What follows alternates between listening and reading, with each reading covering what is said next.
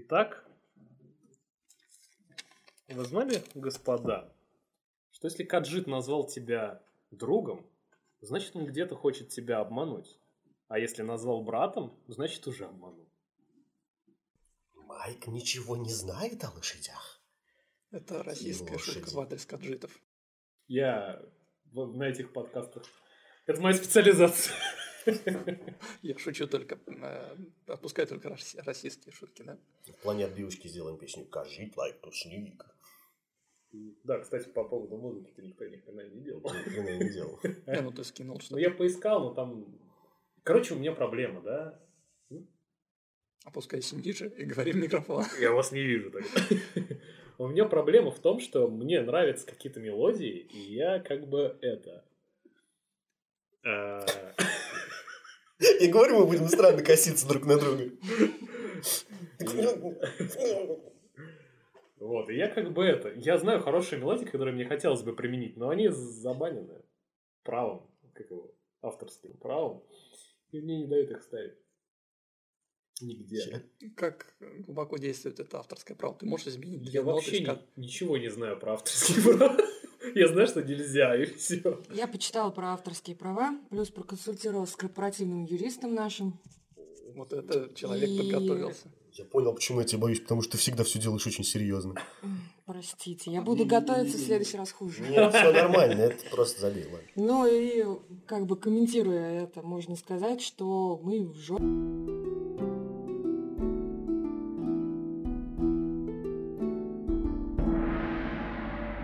Добрый вечер, дамы и господа. Мы приветствуем вас на очередном выпуске пилотного подкаста про настольные ролевые игры. Итак, за микрофонами сегодня снова Игорь. Снова Юля. Снова Игорь. И снова воображаемый друг Антон. А, Итак, сегодняшняя тема. Какая у нас сегодня тема? Игровые персонажи. Наверное, это одна из самых популярных и, пожалуй, обсуждаемых тем в всех подкастах, во всех каких-то обучающих видеороликах. Наверное, все новички начинают с этих вопросов, как начать э, создавать персонажа, как его отыгрывать и так далее. Сегодня хотелось бы немножко пообщаться на эту тему. Это, в принципе, неудивительно. Они приходят играть и говорят, так, а чего нам начать? А им говорят, ну, персонажа надо создать. Что такое, как это делать? Да-да-да, и знаю. тут ступор.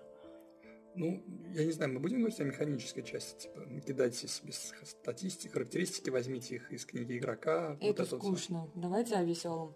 Давай, что, какая часть создания персонажа является веселой? Ну, расскажу о себе. Когда я пришла только впервые играть, меня посадили за стол, мне дали какую-то непонятную таблицу, сказали, что ты можешь быть тем-то, тем-то, тем-то, такая-то раса, такая может быть у тебя там специализация.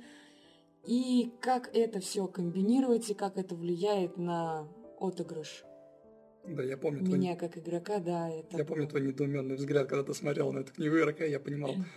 Типа, что вообще происходит? Что, я должна все это знать, да, что здесь происходит, кто эти все люди. Главное, ну, да. таким образом я стала делать девочкой эльф.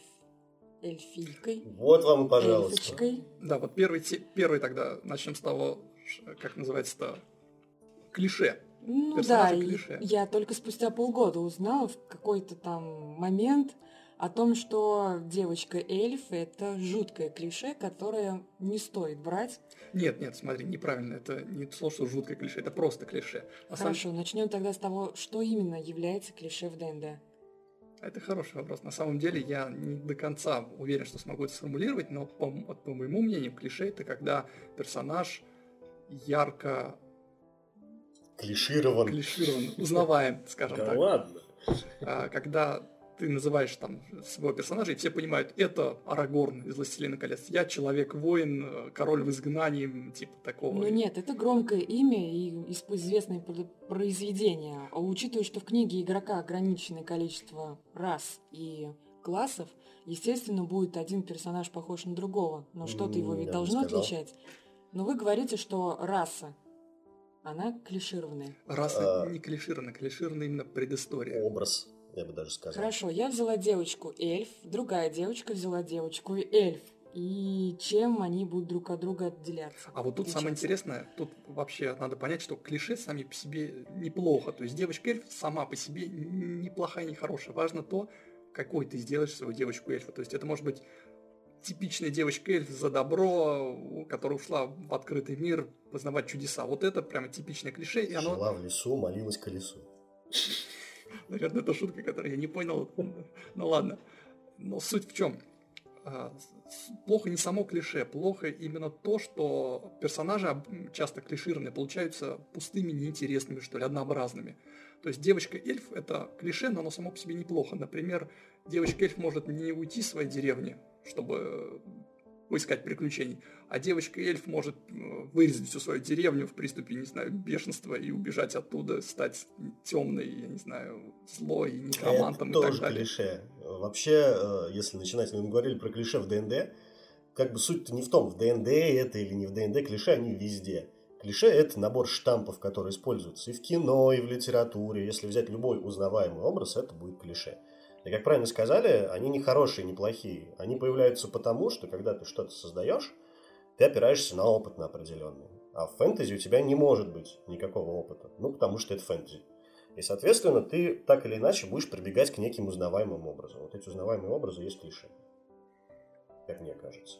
Да, и само клише, как правильно сказали уже, не хорошее, не плохое. Важно то, каким ты сделаешь этот персонаж, чтобы за ним была какая-то глубина, что ли. Надо с ним, с этим клише, вообще с любыми клише, с тропами, штампами, как хотите называйте, их надо просто обыгрывать, чтобы они как бы были узнаваемые, но в то же время чем-то отличались друг от друга. То есть, правильно говорили, девочки и эльфы, они должны друг от друга отличаться. Проблема в том, что когда игрок приходит первый раз, все девочки и эльфы, они как под копирку проблема первого персонажа, я думаю, она у всех. Она у всех есть, но потому что, опять же, отсутствие опыта. Да, проще всегда взять какого-то любимого персонажа из фэнтези истории и просто одеть на него его в свою шкуру, чтобы поиграть им. Потому что он тебе нравится, он тебе близок чем-то. Конечно же, это сподвигает на то, чтобы их брать. Конечно, на первой игре в том числе. Потому что действительно опыта ну, нет. Да, согласна. Мне, как новичку, хорошо запомнилось. Игорь сказал мне, что создавай того персонажа, которому тебе удобно было бы комфортно в его шкуре играть, и, соответственно, ты бы не испытывал какого-то дискомфорта при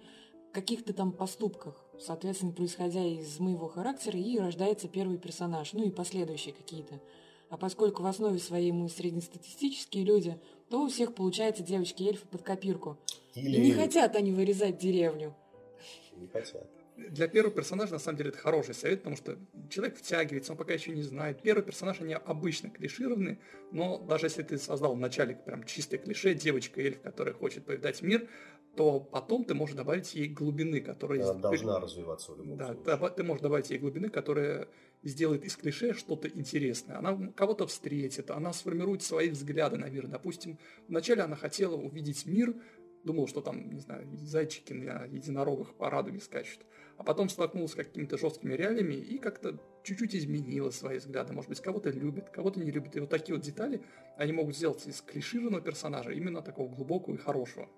Ну, это мое мнение. Ну, это, кстати говоря, один из типичнейших сюжетов о росте персонажа, о его развитии, о том, когда, допустим, он встречается с каким-нибудь другом своим до приключений, потом встречается после приключений. Ох, как ты возмужал. А иногда, да, иногда герой Типичная смотрит... история взросления. Да, иногда герой смотрит на своих старых друзей и думает, да они же ограниченные люди, живут в своей деревне, копают свою картошку. Как я мог раньше, типа, их любить, не любить. В общем, вот такие вот развития персонажей делают, могут превратить клише во что-то интересное. А потом, смотри, короче, сюжетный твист. Он уходит, он приключается, и начинает с тоской вспоминать о своей деревне, потом возвращается туда и такой, блин, какой же здесь свежий воздух, как я люблю копать эту картошку, брошу свой лук и возьму лопату, начну пропалывать огород. Где наш воображаемый друг Антон? Где наш воображаемый друг Антон? Он же воображаемый, просто представьте, что я здесь. Не придерешься. Мы, мы заговорили, да, и забыли про воображаемого друга Антона, он сразу исчез. Вот, кстати, еще кое-что хотел сказать.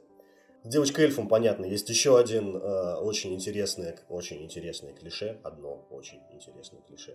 Одно очень интересное клише, которое называется «Одинокий волк». У нас люди, которые приходят в хобби, в хобби, они, конечно, не все, но иногда они немножко, ну, стесняются, все стесняются в такой, в той или иной мере. Будем честны, это хобби для, изначально был для интровертов. Эскаписты, интроверты, да, вот это вот все. И поэтому их привлекают такие сильные, молчаливые образы, одиночки и все такое. Вот они приходят, вот они говорят, блин, я хочу быть таким же, я хочу поиграть в молчаливого парня, который будет один сидеть в углу. Они его делают. А потом понимают, что это просто скучно, что с ними никто не общается, а когда с ними пытается кто-то общаться, они молчат. И почему это работает в книгах, почему это не работает здесь у нас? Потому что в книгах это, как правило, там все окружение под них подбирается, под таких персонажей. Здесь у нас так не получится, потому что кроме этого человека за столом сидит еще несколько. Само собой, да, конечно, в книгах такие герои, они обычно главные, вокруг них крутится да, сюжет. Да. А в любой настольной ролевой игре сюжет крутится не вокруг кого-то одного, а вокруг партии. Он иногда закручивается вокруг конкретного персонажа, но в конечном итоге он будет крутиться вокруг партии и действий всей партии. Ну да, это все понятно, просто если человеку не очень комфортно отыгрывать общительного какого-то Поначалу точно не стоит. Персонажа. Поначалу точно не стоит. Для начала стоит играть тем, кто тебе будет комфортен, а потом его как-то углубить, раскрыть и так далее. А вот второй, третий, четвертый, пятый персонаж, если когда-нибудь человек дорастет до таких, а, так скажем, столько игр пройдет, то тогда уже у тебя появляется внутренняя потребность.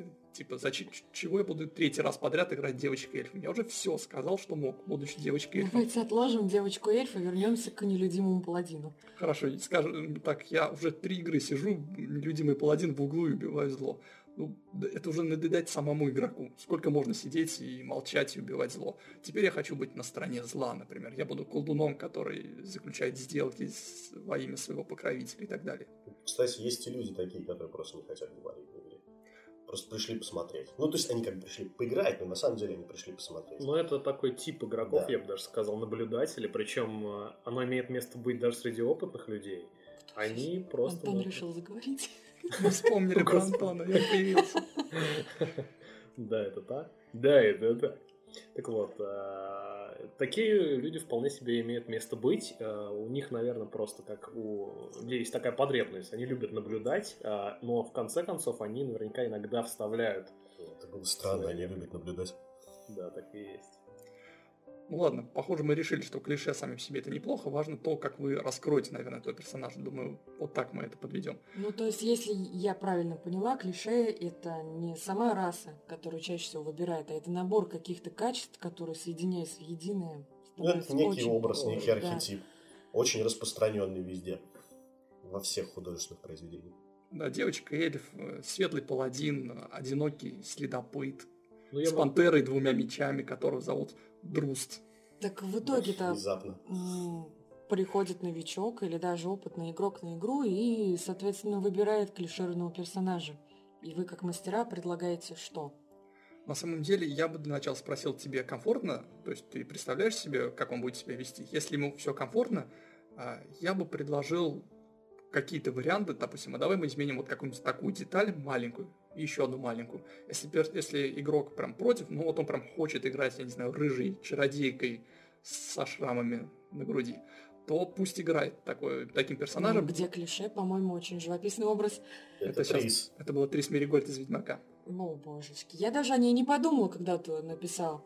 А У тем... меня родилась какая-то брутальная такая чародейка. На самом деле был такой, да?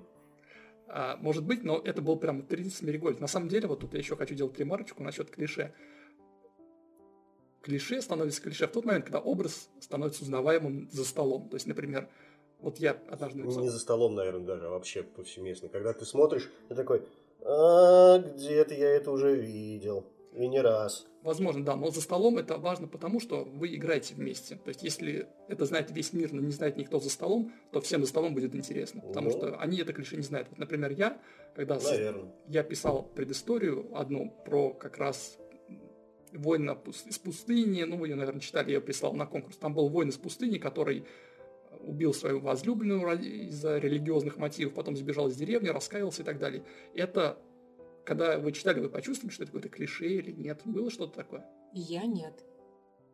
Ну, я понял, почему ты ведешь, ты откуда ты вдохновился чем-то. Да, то есть, когда люди читали, большинство, они как бы смотрят и думают, ух ты, здорово, интересная история и так далее. А это сюжет сама, даже сам сюжет заимствован из одного произведения, которое мне очень нравится.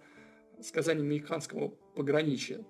Там как раз описано и народ, и их религии, и сама канва сюжета взята оттуда. То есть, если люди за столом не чувствуют в этом клише, то, я думаю, нормально. Если чувствуют, то, если кому-то некомфортно, можно что-то поменять. Я бы вот так сделал. То есть, надо играть с людьми с маленьким кругозором, который не читает, не смотрит. Нет, играть надо наоборот с большим кругозором, но персонажи создавать с учетом того, насколько широк кругозор у твоих сопартийцев. То есть, ну, Чуть-чуть от игра- Арагорна, чуть-чуть от Трис Меригольд. Может быть, да. Если никто не читал Ведьмака, то, господи, а ты хочешь, по- Собирательный образ. да, ты хочешь поиграть Трис Меригольд, то играй Трис Меригольд. Всем будет комфортно, и тебе, и всем.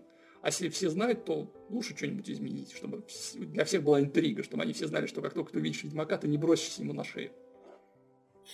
Можно, кстати, можно по-другому.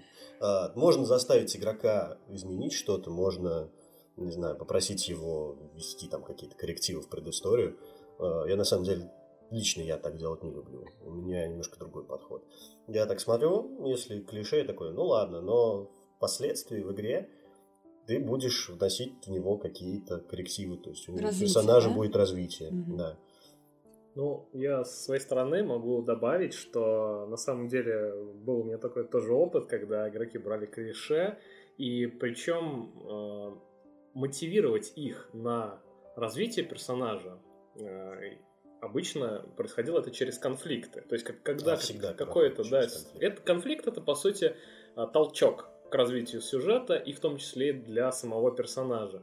И когда человек начинает показывать характер своего персонажа через проявление в той или иной ситуации попадает, к примеру, в какую-то сложную ситуацию, перед ним становится какой-то сложный выбор, а, он как раз и развивается в этом отношении. Как раз это и делает, э, казалось бы, с одной стороны, довольно клиширов- клишированного персонажа, не очень-то и клишированным на самом деле, когда он наполняется. Но не стоит об этом на самом деле сильно задумываться, если ты новичок и первый раз играешь. Тебе просто, возможно, ты сразу и не скажешь именно во что тебе хочется играть. Может быть, у тебя есть в голове образ какого-то персонажа, которого тебе хотелось бы показать на игре, но развиваться он будет все равно по-своему. Так или иначе. Да, клише именно для новичков, они чем простые и хороши тем, что новичок, игрок, обычно хорошо понимает, как действует этот характер, потому что он прочитал про него 10 книг, смотрел 5 У фильмов, и него в он, голове образ засел. да, и он точно знает, что вот в этой ситуации он поступит так. Это, это на самом деле удобно для новичков и не так уж и плохо. Я когда поставил Pillars of Eternity себе на компьютер, э, игра хорошая, такая олдскульная RPG, партийная, типа Neverwinter Nights. А, но что мне там не понравилось, первое впечатление, самое первое, это мир. По сути, он такой же, как и везде, то есть стандартный фэнтези с полуросликами, со всем остальным, там, с эльфами и так далее. Но они как-то так странно создали имена и так странно построили взаимоотношения, что это все смотрелось свежо. И я поначалу, я, наверное, часа два сидел и просто читал там местную, как это называется, ну, справку типа того. А? Ну да, лор, и пытался во всем этом разобраться. Это потому, что они как раз, мне кажется, что они попытались запихнуть туда как можно меньше вот этих клише или как-то странно с ними играли. Я пришел туда, и я ничего не понимал, кто все эти боги, почему этот ветер как со странным названием каким-то так влияет на человека. Мне пришлось реально лезть и вкуривать все это. У меня, кстати, была обратная ситуация. Я Обратная? когда начал играть в Pillars of Eternity и увидел вот эти массивы информации, я в какой-то момент устал их читать. Я О, подумал, Ну да, я, я тоже как раз я, я об этом же говорю. То есть я залез, я сидел там два часа, и реально у меня уже такой, блин, может мы начнем уже? вот да, ну да, нафиг, да. Мне, мне только что стало пофигу, что у вас там за боги, кому мне там надо убить уже. Но Да, в да. какой-то момент лично меня эта игра отпугнула, и я просто не стал. И я тоже ее не прошел. Да, да. И я первый не прошел. Я во вторую потом еще поиграл, и ее тоже не На прошел. самом деле, очень многие, я знаю, людей, которые также отреагировали. Ну, Вот пример, наверное, я, ну, конечно, не судью, но вот пример неудачного, неудачного, неудачный. Вернемся к клише. А вы не считаете, что набор каких-то ярких качеств, которые составляют нестандартного героя, по вашему мнению, тоже является клише? В смысле? Ну, весь он такой уникальный, весь он такой прекрасный. Он перерезал деревню, потом он пошел а, Прекрасный персонаж. Ну да, это неординарная как бы все-таки ситуация. И такой персонаж, э, Такой персонаж будет просто плохим. Да, он плох, но плюс перерезать деревню-то недостаточно, надо сделать его еще и уникальным, как его, на него это событие в его жизни вообще повлияло. Ну, совсем. Он идет дальше приключаться. Но не просто приключаться, у него там какая-то супер миссия по спасению мира. Что само по себе клише. Да. Так а в чем вопрос? Так вот, вопрос, приведите пример каких-нибудь ярких персонажей, которые не являются клишированным сборищем. А ты выбирай любого из фильма, из какого-нибудь, который тебе понравился. Ну, это же будет клише. Понятно, это клише. Ну, оно он клише, потому что ты тогда правильно сказал, что он э, Арагорн стал это уже сбор известен. и- из клише. Ну, смотрите, а, взять того же самого Леголаса из Толкина, да? Сейчас понятно, что про него все знают. Такой парень, короче, который скачет по слонам, стреляет из лука, тычет стрелами всех, ездит на щитах. Но сначала-то это было что-то новое. Просто по прошествию времени он превратился в клише. Из нового три билборда, как там, на границе Эббинга, Миссури, главной героини, замечательный персонаж. Поподробнее. Ну, там Согласна, была- да. а? Да-да-да, согласна, там... Продолжай, Игорь. Там была э, женщина, у которой, по-моему, я давно смотрел уже, сейчас не помню всего сюжета, у которой, по-моему, то ли пропала... А, ее убили дочь, да? Жестоко убили, ее не просто убили, ее предварительно изнасиловали и сожгли Дочь. дочь. Да, да. И, собственно, эта женщина осталась одна. Она каждый там день пытается э, дать пинка полиции, чтобы они хоть что-то сделали, хоть кого-то нашли виновного, но не получается. Она борется очень нестандартными методами и сама по себе очень такая необычная. То есть живет одна с сыном, ну, в смысле- живет с сыном, э, курит какие-то абсолютно непонятные сигареты, ходит в комбезе в каком-то, э, ездит на пикапе, вся такая типа, «А-а-а», вот такая злая, но внутри она очень мягкая и добрая. И у нее проблемы с сыном из-за ее внешнего вида и жестокости вообще в ее выражениях своих мыслей. У нее большие проблемы с обществом. Ну вот, хороший же пример персонажа. Да, но она также набор из клише. По сути, что сделали? Они немножко взяли клише такого реднека какого-то. Э, Ну, даже не совсем реднека, а как в Америке называется, white trash. Ну, такого, короче, деревенщины, да? И слегка его повернули.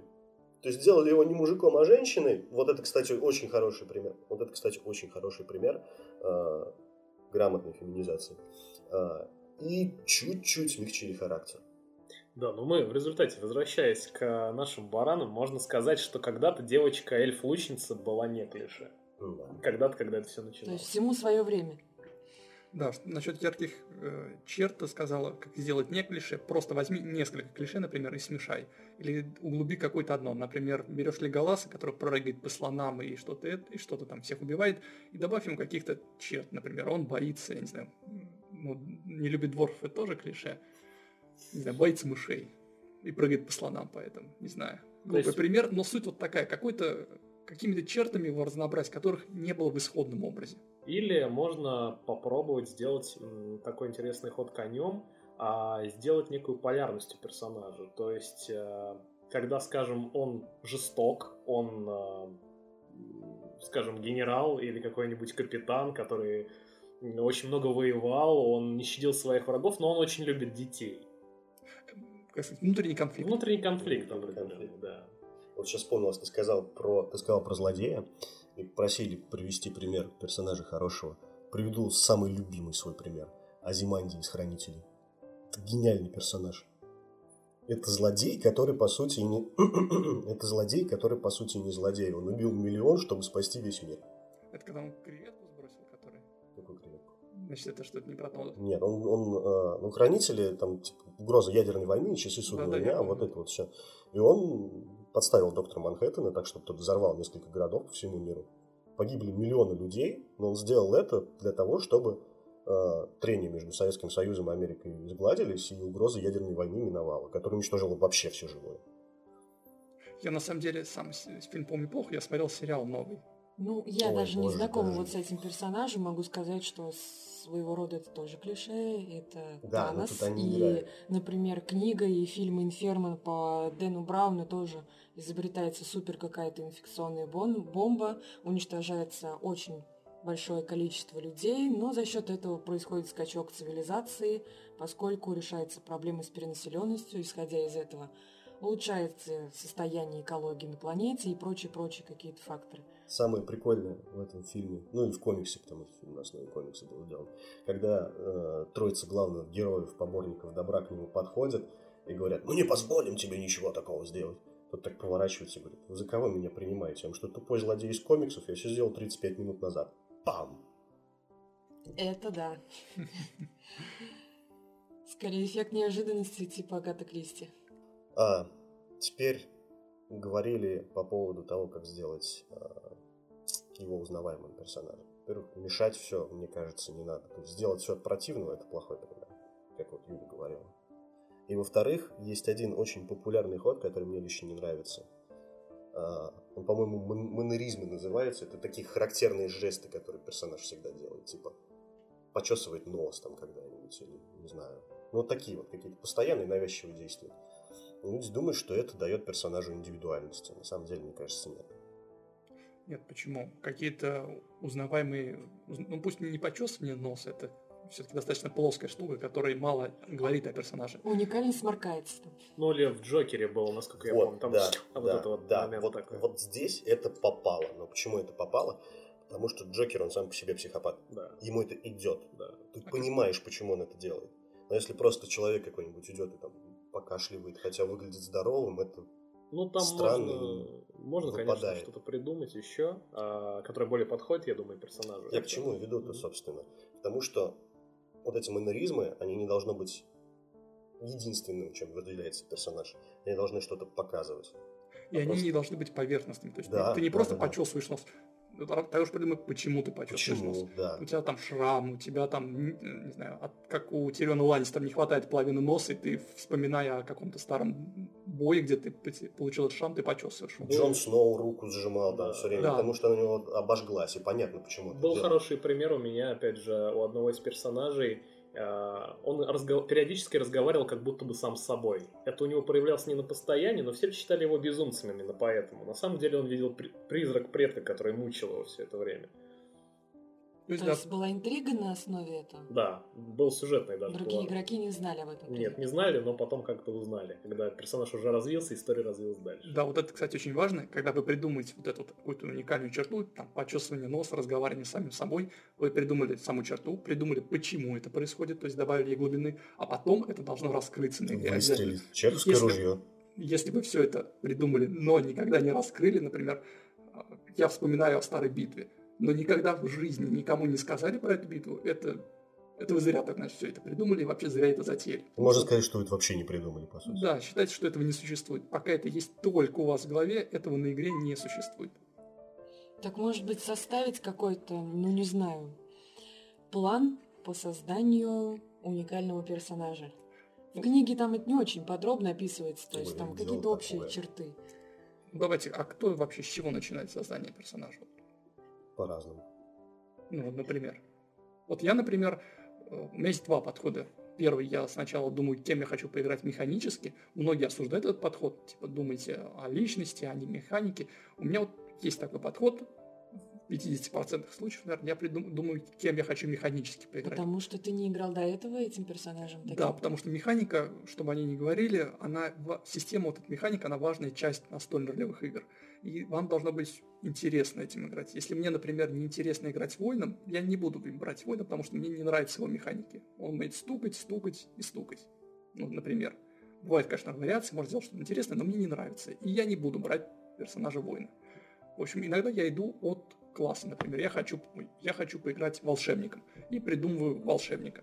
А иногда я иду от противного. Например, э, я видел какой-то, услышал, прочитал про какой-то яркий образ, который мне запомнился. Например, вот тот же воин, пустын, воин пустыни, который верит в странные штуки и вынужден подчиняться этим догмам.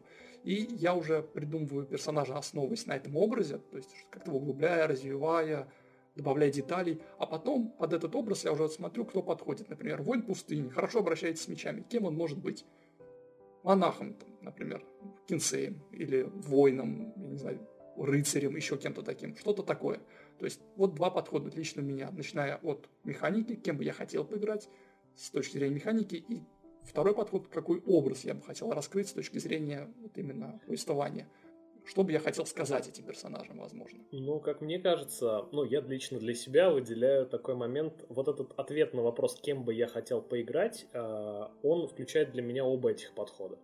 Э, Так или иначе, я в основном решаю, кем я хочу играть. Когда я себе задаю этот вопрос, я понимаю, либо я хочу отталкиваться от образа, который у меня всплыл в голове, либо я хочу отталкиваться от механики, потому что этим я еще персонажем не играл и хочу им попробовать поиграть. Это первый, так сказать, первый подход, который я использую. Второй подход, он скорее А, интуитивный, наверное, я просто вдохновляюсь чем-то. Я увидел арт, очень красивый. Мне возник образ персонажа в голове. На мой взгляд, как раз он как бы мотивирован не тем, чем я хотел бы проиграть когда-то, а именно тем, что я увидел в данный момент. И вот вокруг этого образа я строю какую-то картину персонажа и пытаюсь его отыгрывать, скажем. Ну, такие, Если подытожить, то, короче, отовсюду. Да, отовсюду. Вообще отовсюду. На самом деле, я бы посоветовал, чем более новичкам, читать больше ну, книг, смотреть больше сериалов. Идеи берутся оттуда в первую очередь. Из сюжетов. Что ж, нелегка доля для новичка, потому что надо избегать клише, но в то же время вдохновляться уже какими-то известными источниками. Да, никто не говорил, что будет просто. Да, это это ради справедливости, я не знаю, насколько это было вообще умно, не умно, я когда создавал своего первого персонажа, я сделал полную дичь с точки зрения, наверное, любого адекватного человека. Я мало того, что... Ну, я взял класс, который мне хотелось бы поиграть, это окей. Но я сделал, например, персонажа другого пола. То есть я играл волшебницей девочкой. Ай-яй-яй-яй. Вообще, да, это сильно порицается. И сейчас мы на две, на две части сразу раскололи всех. Да. Одни что... говорят, кросспол это нормально, вторые говорят, пошли вон отсюда. Да, вот на самом деле это не так, то, что... Так, так, поподробнее, почему? Дело не в... Ой. Дело в том, что персонаж, когда ты играешь кроссполом, это не клише само по себе, когда мальчик играет девочкой. Это лагерь, дел... Э, все сообщество делится пополам вот в этом вопросе, наверное, в том плане, что одни считают это хорошо, другие плохо. Почему? Потому что Одни считают, что мужчина никогда не способен нормально отыграть женщину, да. потому что никогда не способен ее понять. Вторые считают наоборот. Собственно говоря, да, и вот я для себя вынес, что я как бы не радикал в этом вопросе, но когда я попробовал, я понял, что, наверное, зря я сделал это, потому что это, вот лично у меня, мне было тяжело, например, говорить от женского лица. Просто чисто интуитивно я все время говорил, я сделаю, я пошел, я убил, я сколдовал. А надо говорить, соответственно, для покружения надо все-таки пользоваться нужными окончаниями, нужными падежами, родами. А раса какая была? Тифлинг. А вот это уже клише. Ой, мне кажется, клише это все, что не возьми, все равно это уже что-то известное. Да, потому что по, не надо заморачиваться. Вот да, вот что по поводу кросспола скажу, если вы играете в первый раз, будьте осторожны с этим, потому что если вы постоянно срываетесь с мужского рода на женский, это может чуть-чуть, ну как сказать, нарушить атмосферу, что ли. Я вот ну, мне так показалось, что у меня было так, потому что мне было тяжело, я постоянно поправлялся, поправлял окончание, и это чуть-чуть русло. Мне кажется, даже мелочи. Основная проблема в том, что когда мужчина отыгрывает женщину, я не знаю, как женщина отыгрывает мужчин, не могу представить. Но... То есть это в одну сторону порицание такое вызывает? Нет, нет. Ну, ну просто нет. Тут, смотри, э, во-первых, игроков женщин меньше. Их объективно меньше. А тех, кто играет так кросспол мужчин, еще меньше. Да, если такие. Ну, они есть наверняка, но просто очень Примерно. шансы очень да, и вот тут, их, их найти. И вот тут мы пришли к теме сексизма. Чего это нет? На стендерлевых играх. Ладно, это мы не будем обсуждать, для этого есть другие люди. Возможно, в других подкастах. В другом подкасте. Давайте-ка обсудим, да? Э, это мы вырежем. Мне бы хотелось, да, мне уже заинтересовала эта тема, хотела бы обсудить, обсудить сейчас. Что именно? Ну, кросспол? женщин меньше, тем более играет в кросспол еще меньше, то есть это редкость, но это не вызывает каких-то вопросов? Да нет, вызывает точно так же. С такими же трудностями, то есть женщинам ну, да. трудно понять мужчину и, соответственно, отыгрывать? Ну да, возможно. Ну, потому что, когда мужчина отыгрывает женщину, у них очень, у многих это может получиться. Вот они именно что играют, слишком уж наиграно все это. Может быть, жеманство какое-то проглядывает. То есть они отыгрывают, по сути, не женщину, они отыгрывают свое понимание о женщине. Точно так же и женщина будет отыгрывать не мужчину, а свое понимание мужчине. Это, уточняем, это такое мнение существует. Это мнение, одно из мнений. Мы, мы не будем говорить, придерживаемся мы его или нет. Или скажем. А что, мне без разницы. Если человеку нравится, пусть играет во что хочет. На мой взгляд, звуч- звучит довольно интересно, особенно если это какая-то необычная девочка, то есть имеется в виду не девочка-эльф, а, например, девочка-гоблин. Девочка-гном, из... ой, в смысле дварф. Да, ну, с бородой. Critical Roles. А, да, ну, насчет Critical Roles тут Сэм Ригель, он гений. Надо всегда помнить о том, что он хорош. Да, он хорош. Талант. Я не скажу прям, что гений, но он чертовски хорош. Он хорош в любой ипостаси, как бы. Если вы хотите ориентироваться на него, стремиться к этому, ради бога, старайтесь. Просто помните, что к, этому, что к этому нужно будет пройти длинный путь, чтобы быть как да, он. не актер. Да. И, по сути, все вот эти вот наши разговоры здесь вообще не нужны. Зачем? Они все это учили. И, Они этим вероятно, и, вероятно, это они могут нас поучить этому. Еще как могут. Я бы с радостью поучился. Мы и учимся, глядя на них. Сэм Риган, Коллективный- приезжай и меня. Коллективное письмо, э, заявку на обучение у мастеров Critical Role. Да, Научите нас. отыгрывать. Что фигней тут какой-то занимаемся. Захотелось сыграть мужчиной. Учитывая то, что даже в голову раньше этого не приходило, но то, что сейчас описали. А как бы ты отыграл А мужчину? почему-то, почему такая мысль? Ну, так хорошо описали? Нет, вы описали то, что это может быть трудно, в том же, ну, это некий челлендж, как бы сказать. Берешь на себя вызов, принят. Я хочу сыграть с каким-то необычным персонажем мужского пола. И кем бы ты сыграла? Ну, пока есть одна идея в голове, но она не сформировалась окончательно. Ладно, мы вернемся к с- в следующем подкасте. Да, сексизма, кс- сексизма и так далее. Вот вам переход на клише. Геральт. Все девчонки любят Геральта, разве нет? Нет. Ты не любишь Антон с тобой не согласится. Мне нравится он как персонаж. э, Ну, то есть, да, он необычный, но он странный, на мой взгляд. Папа, кого же ты Набор любишь из клише. этой системы? Из этой вселенной? И особенно в некоторых книгах он просто ведет себя как дурак, поэтому Это популярное мнение, что все мужчины ведут себя как дураки. я люблю Йеннифер. Я тут неловкая пауза. Пауза. На самом деле, я, как персонаж Йеннифер, она меня всегда вызывала несколько такое-то... Почему неловкая пауза? Не с той Не, с точки зрения, Йенни- которую вы подумали. Енифер очень нет. Мы, не- мы подумали правильно. Мы подумали с точки зрения литературной, с точки зрения персонажа. Что это за Я гнусные могу инсинуации? пояснить, почему я люблю. Нет, Йеннифер хороший персонаж, но мне она именно как образ... Она вызывала во мне эмоции, это говорит о том, что это хороший образ. Но- Негативные? Но эмоции были часто негативные. Я думал что-то вроде «Ах ты, стерва!» А. Вот, вот такое. Но Ну, это образ. он это же должен быть маска. таким. Да, но он должен быть таким, но вот у Ну, меня самом постоянно деле, вот это возникало. персонаж, на мой взгляд, довольно интересный. Если говорить о любимых женских персонажах, именно в этой вселенной, я думаю, она у меня тоже на первом месте. Однако, Юля, если сказать про мужского персонажа, скажем, если не Геральт, то кто? Что, ну, понимаешь, здесь сидят три парня и одна девушка. Лютик. Лютик, отличный выбор. Лютик вполне хороший персонаж. Он все время гнет свою линию, скажем так, э, в соответствии со своим характером, не пытается выпрыгнуть из э, штанов, там, пытаясь сделать что-то несвойственное ему. А мне всегда в этом отношении нравился Ярпин Зигрин, вот, по-моему, так его зовут. О, да. Или Золдан. Хивай. Вот эта парочка, они чем-то, не знаю, чем-то у меня в голове, наверное, похожи. Они были всегда такими, Потому что они краснолюды.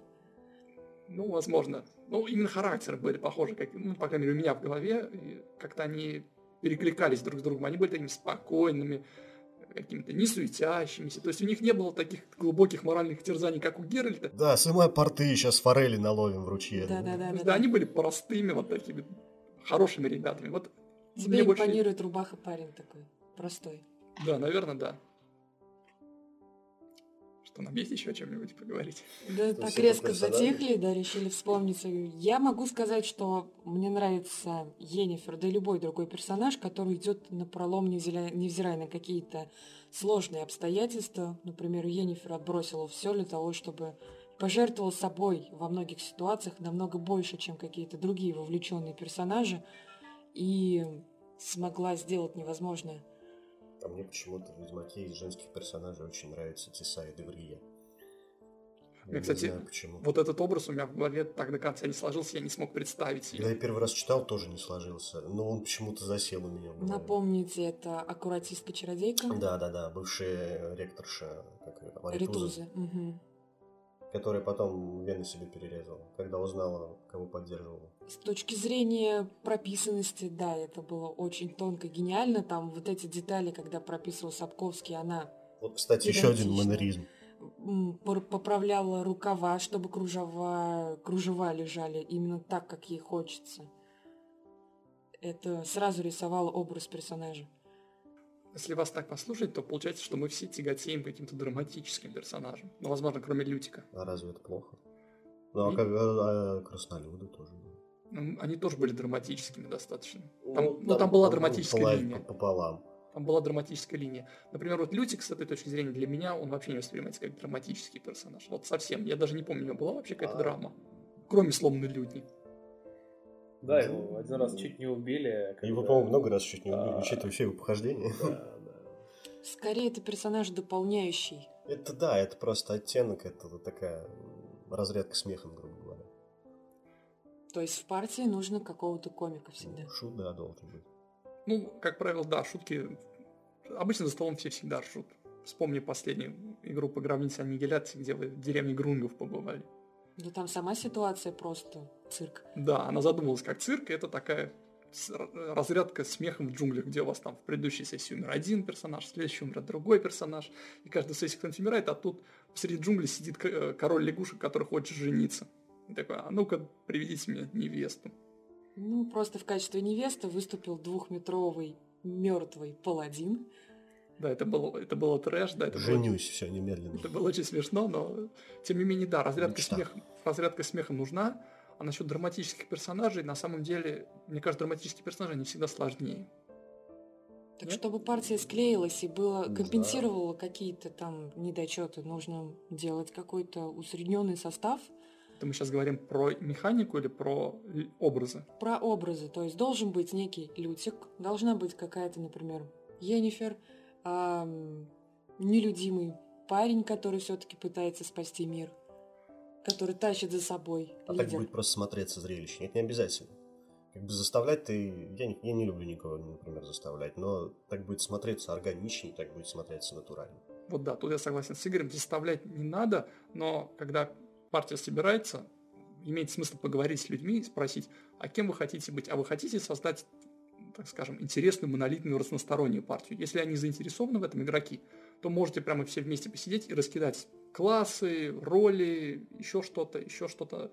Желательно без каких-то конкретных сюжетных там, твистов из твоей предыстории, может быть, может быть, без каких-то подробностей, но в целом, если партия заинтересована, это будет, мне кажется, хорошим таким шагом.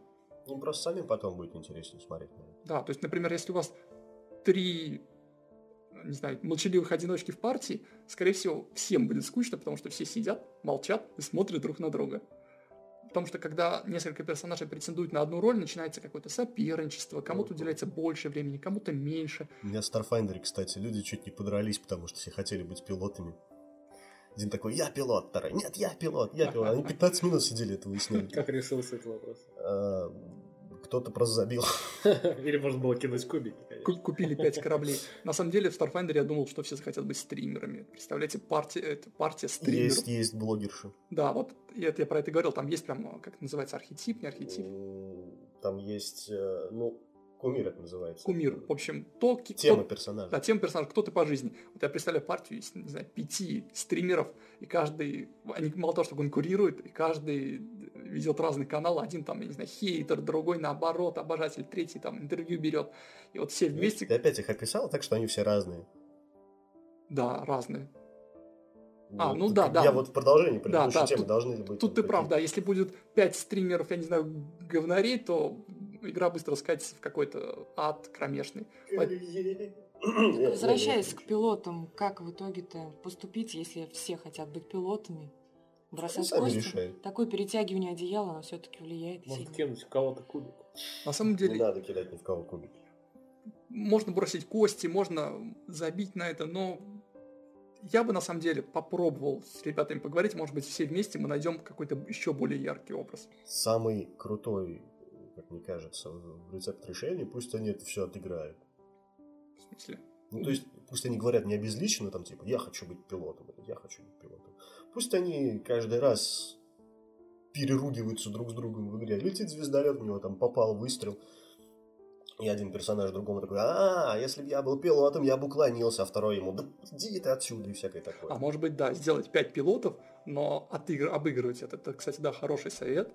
То есть у тебя все еще 5 пилотов, 5 людей с одинаковой темой, Там но система не позволит быть пятью пилотами, то есть в звездолете кто-то один обязательно будет пилотом. Они просто будут орать друг Я на друга, понимаю, да. меняться может да, быть. механика, понятно, что за штурвалом будет сидеть один, но они могут иногда меняться, они могут спорить, могут состязаться друг с другом. То есть они должны, даже если вы занимаете одну роль, э, можно это как-то отыграть так, что это будет интересно.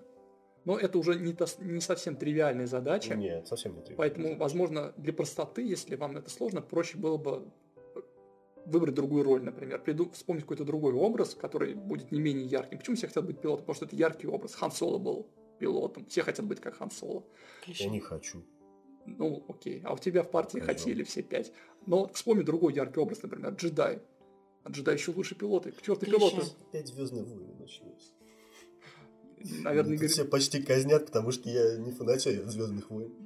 Да суть не в этом. Я на самом деле тоже не прям дикий фанат, но просто как пример пришлось. То есть пять, пять... х- Да, меня сейчас тут казнят мечом. Я забыл, о чем я говорил, но, в общем, суть в том, что Все хотят быть яркими. да, то есть Да. все хотят быть Хан Соло, все хотят быть пилотами, но если у вас пять пилотов, и вы не готовы погрузиться в ад отыгрывания пяти пилотов на корабле, то попробуйте придум- вспомнить какой-нибудь или придумать другой яркий образ. Кто был круче, чем пилоты в вашей голове? Джедай там, я не знаю. Джаба Хат, самый крутой персонаж. Не, ну разве нет? Это, это- это гениально, просто придумать слизняка, который ничего не делает, говорит вот так, и, блин, и все. И все его помнят. Это вредный совет. Никогда не создавайте персонажа Джаба Хата, потому что все будут ходить в подземелье, а вы будете сидеть на корабле и все. Стереги лодку. Или, Стереги или лодку. Стереги лодку. Летать в Летать, подземелье. Блин, клево же, его помнят все, его знают все, хотя он вообще ничего не делал фильме. Да, кстати, была у меня обратная ситуация. Как-то планировали игру по Звездным войнам. Мне казалось, что ну, довольно популярные э, герои джедаи, соответственно. Все, я лично предполагал про себя, что каждый из моих игроков выберет джедая. Однако, кого было мое удивление, когда джедай был ровно один, и то э, неполноценный, скажем так. Он был всего лишь падаван. Это меня сильно удивило. А, Каждый из них нашел довольно яркого персонажа себе. У тебя там был два дроида разных причем. Да, да, два протокольный, дроида. боевой. Хотя дроид сам по себе не слишком популярный персонаж для вот. Вот примерно так, да. Да, вот. Но дроиды были взломаны. С характерами. Но суть не в этом, да. На самом деле, когда я слышу Звездные войны, я тоже думаю, кем можно играть в Звездных войнах, кроме джедая. А вот так, на самом деле, выход есть. То есть, вот, если так подумать, то можно вспомнить каких-нибудь ярких персонажей из, например, игр по Звездным войнам. Там был замечательный НК-47, кажется, в Старой Республике. Второй, да, это, Это был- офигенный Он не персонаж. джедай, но это шикарный персонаж. То есть все джедаи рядом с ним выглядели блекло. Это был супер персонаж такой э, дроид-убийца, циничный, который называет всех мешками с мясом. Я не помню, это, по-моему, было после Футурама или до. Да, все такие... Ну не суть, но короче, вот в этом отношении он напоминал Бендера. Кто может быть круче джедая? Бендер из Футурамы. Вот, вот он был крутым. Так круче них обоих может быть только Бендер Джедай. Джедай Бендер. Это вызов. Ну что, на сегодня еще хотим что-то обсудить или будем закругляться? Да можно, ну, Что еще? ну мы так и, мы отклонились от темы касательно перетягивания одеяла. Ну вот куча пилотов, каждый хочет быть ярким персонажем, но нужно становиться ярким персонажем в рамках созданного персонажа. Что? М, Не каждый должен быть пилотом. Но мы же уже как бы поговорили на этом. Можете быть все пятерыми пилотами, но тогда вам будет просто чуть труднее это отыгрывать. Нет, тогда это проблема в, вообще в изначальном составе партии. Думаешь? Все персонажи будут друг дружкой кон- конфликтовать в итоге и никакого продвижения. Ну, смотри, здесь как бы нужно делать так. Ну, игроки понимают, что они делают одно дело, поэтому они сами должны как-то стремиться этого избегать. Тут да, тут на самом деле фокус компании на самом деле еще играет роль. Если вы играете что-то такое не сильно рельсовое, не сильно сюжетно ориентированное, то пусть они конфликтуют и никуда не, про- прошу прощения, и никуда не продвигаются, но им будет интересно, и вам, возможно, как мастеру будет интересно, потому что они будут создавать что-то свое, они будут ссориться, делать друг другу подставы. Это тоже часть игры, это тоже ДНД. Но если у вас сфокусированный сюжет, например, есть какая-то жесткая рельса, игроки должны на нее двигаться, по ней двигаться, то тут, да, это может вызвать проблемы, и в этом случае, возможно, на нулевой сессии имеет смысл с игроками поговорить и сказать, ребят, таким составом вы не уйдете дальше первой контины, вы просто перестреляете друг друга, потому что Хан Соло всегда стреляет первым. Ну, не знаю, на самом деле. Мне кажется, можно. Надо просто дать им понять, чтобы они договорились как между собой. Как только они договорятся, все будет замечательно. Ну, это уже, да, это такая метагейминговая мысль, когда что игроки, в отличие от персонажей, должны понимать, что им надо двигаться вперед. Да. Но иногда это на самом деле сложно. Я не знаю, я в своем опыте, пусть даже маленьком, редко встречал такое, чтобы игроки вот прям действовали как единый организм, думали как единый организм. Это сложно, мне кажется, во всех отношениях. А если кто-то из них увлекается? Ну, то есть в своем отыгрыше надо как-то притормозить. Ну, то есть, например, ты имеешь в виду, если он там 4 часа отыгрывает ограбление магазина, пока остальные Да, стоят и это смотрят. слишком. Либо наоборот, кто-то слишком, ну, как вы говорили уже, это просто зритель, не принимающий активности. Просто зритель. А вы с ним просто надо дать ему шанс наслаждаться зрителю. У меня была девушка, которая играла очень долго в моей компании. э, И она просто кидала, она играла за колдуна, она просто кидала э, эти, как их, господи? Eldritch Blast. Да, вот их, вот. Но вместе с тем она была чрезвычайно талантливый человек, и я видел, что ей это нравилось. Поэтому ну, я просто, ну, пусть кидает Eldritch Blast, э, вот это слово, господи. Eldritch Мы это Blast. вырежем. Нет, Нет, Eldritch как Blast. всегда. Почему нет? На самом деле, да, если игроку нравится быть наблюдателем, то, возможно, не стоит его сильно э, тормошить. Дайте, попробуйте создать несколько сцен для него специально, где ему придется поучаствовать, и посмотрите. Вот Если- я как раз так и сделал. У если- там был личный квест. Да, если... Там она заблистала. Вот именно. Если ей интересно быть только наблюдателем, и она совсем не хочет ничего большего, вы поймете в этих сценах, она будет все равно аморфней, будет избегать принятия решений такой игрок и так далее, то в этом случае, ну, просто оставьте. Он, он будет чисто наблюдателем, не особо... У меня был такой игрок. Но если бывает, что персонаж просто игры, в смысле, прошу прощения, бывает, что человек просто стесняется, и ему надо дать возможность раскрыться. То есть можно легко принять за наблюдателя того, кто просто стесняется, не знает людей, боится вклиниться. Вот тогда дайте ему какой-то, э, скажем, Ну, сведос- сначала время на то, чтобы освоиться, а потом уже подкидывать сцены. Сначала Да. маленькие, потом больше, больше. Да, наведите на него вот это вот софиты на несколько там на какие несколько сцен и посмотрите, если игрок хотел, но стеснялся, то вот сейчас он раскроется, он поймет, что сейчас его время и все как бы сделает. Но если не раскрылся, ну попробуйте еще несколько раз, и если уж не получается, если явно понятно, что человек просто посмотреть и получить удовольствие хочет, то ну не трогайте его. А если наоборот, персонаж, вернее, игрок возобновил, воза- возомнил себя Киркоровым? Театр одного актера, тогда ему надо Да. об этом сказать. Да, Как? Так и сказать. Не Обидеться. пер- Чувак, ты увлекаешься. Ну да, надо попробовать за пределами игры как-то. То есть не, не твой персонаж скажет ему, хотя я не знаю вообще, имеет это смысл или нет. Имеет не смысл. Просто мастер подходит к игроку и говорит, чувак, не увлекайся, ты здесь не один.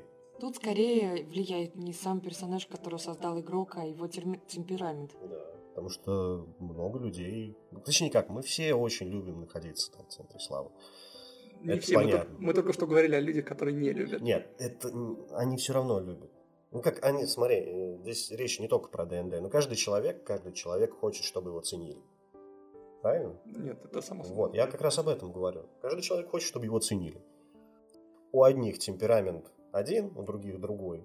Ну, действуют они по-разному. Если человек агрессивно хочет стать во главе команды, или чтобы весь свет, ты сказал, софитов был устремлен на него, просто подходишь и говоришь, чувак, ты здесь не один, дай другим. Мастер это должен сделать. Мастер. Вот тут на самом деле, да, это уже такой достаточно момент Потому что игроки не скажут. этикета, да. Вот, а что если, например, мастер не замечает этого, или ему нравится этот персонаж, и он ему потакает? Что делать с игроком в этот момент? Ну, поговорить с мастером. С мастером. поговорить- Лучше с мастером. Видишь, советуют с мастером. На самом деле, да, наверное, лучше поговорить с мастером, а мастер поговорит с игроком, потому Тогда что- вообще после каждой игры давайте фидбэк. мастеру. Ну, лучше, можно и тем, и тем, это уже не принципиально. Главное, чтобы хоть какой-нибудь фидбэк был. На самом деле, я считаю, что, вот мое мнение, если играют все прям друзья, прям знают друг друга много лет, можно, думаю, тут не будет проблем, ты прям подойдешь к человеку и скажешь, Вася, твой паладин 4 часа, я не знаю, карал зло. Это скучно, дай Вася, нам... ты зазнался. Да, Максим, ты зазнался. Остынь. Я тебе, не знаю, больше ты не пьешь пиво на играх. Но если партия... А Вася такой, ну как же, но без пива я не смогу карать зло. Мой священный символ. Да, как, как было в «Мандалорце», пиво моя религия. Никто не смотрел «Мандалорца»? Смотрели. А Там была, там была шикарная, Оружие шикарная да. сцена, там сказал Не оружие. спойлери, не спойлери. Ладно. Мы это вырежем. Нет. Нет. Нет, вот это, вот это я настоятельно требую оставить. Пусть страдают. Да.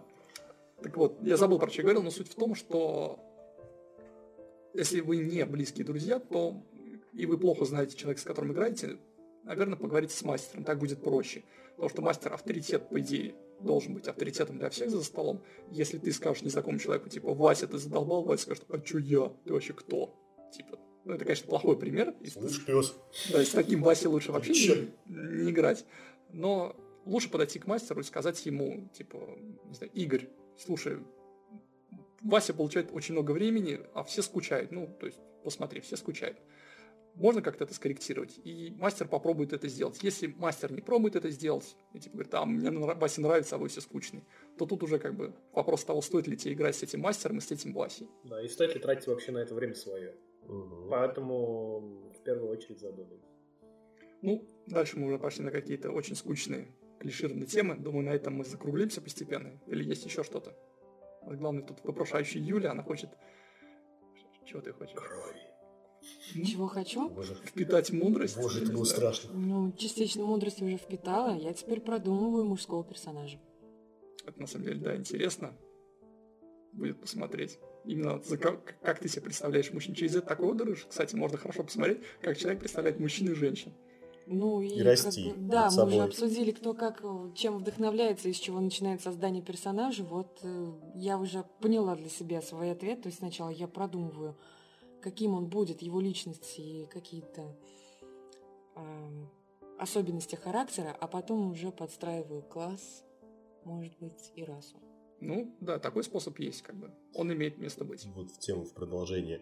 Я с недавних пор, я просто листал по ХБ, по пятерке.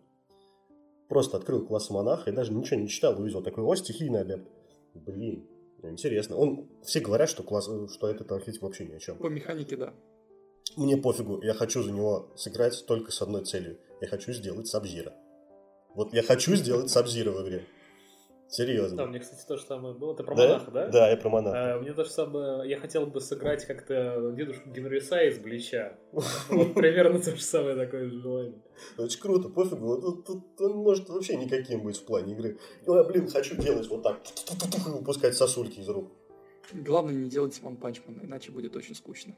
Всем. Там, кстати, файтинг по нему вышел. Я не знаю, как там можно играть. А, они сказали, типа, что там можно будет играть за Сайтаму, но Сайтама будет всегда опаздывать на бой. Я не знаю, как они это вплетут. Баланс. Все в угоду баланса.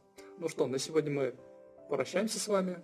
Если, Всем спасибо. Спасибо. Спасибо. если вам понравилось, ставите лайки, подписывайтесь.